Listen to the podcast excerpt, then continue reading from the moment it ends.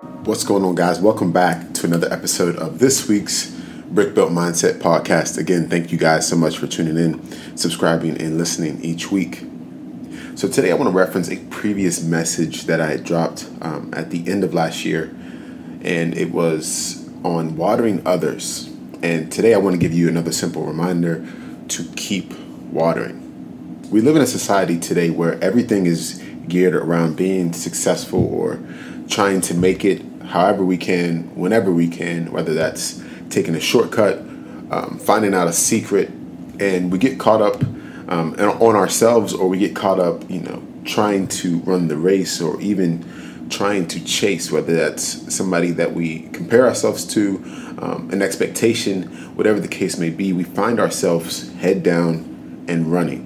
And sometimes we forget one of the most important reasons why we're here, or one of the most important reasons why we're in the field that we're in, or the gifts that we've been giving um, that we thrive in these these areas and truly make us who we are. And that is to uplift and support one another. We are here to water and nourish other people, or whether that's our loved ones, whether that's our friends, our family. We are here simply to help other people and to uplift them. And with our head down and running the race, we sometimes forget that. Now, of course, there is you time, there's time where you spend um, perfecting your craft or watering yourself, but we should spend almost as much time watering other people, because using our talents to benefit others, because that's what your gift is supposed to do. A gift is to be given, not to be kept. Spend time watering other people, giving them your time, giving them your effort, giving them your presence.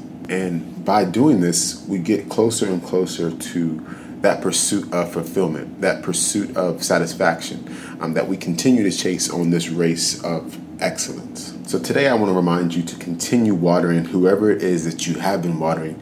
Um, if you haven't done so, I want you to pick somebody in your life or somebody that you feel like you can have a true impact on or influence on.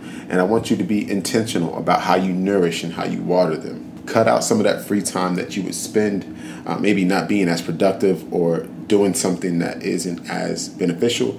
And I want you to be intentional about the people that you are serving and then the people that you're around. And if you're listening to this and you're wondering when's the time that you spend watering yourself, remember this. The most selfish thing you can do is give to other people because of the joy and the fulfillment that you get from doing so.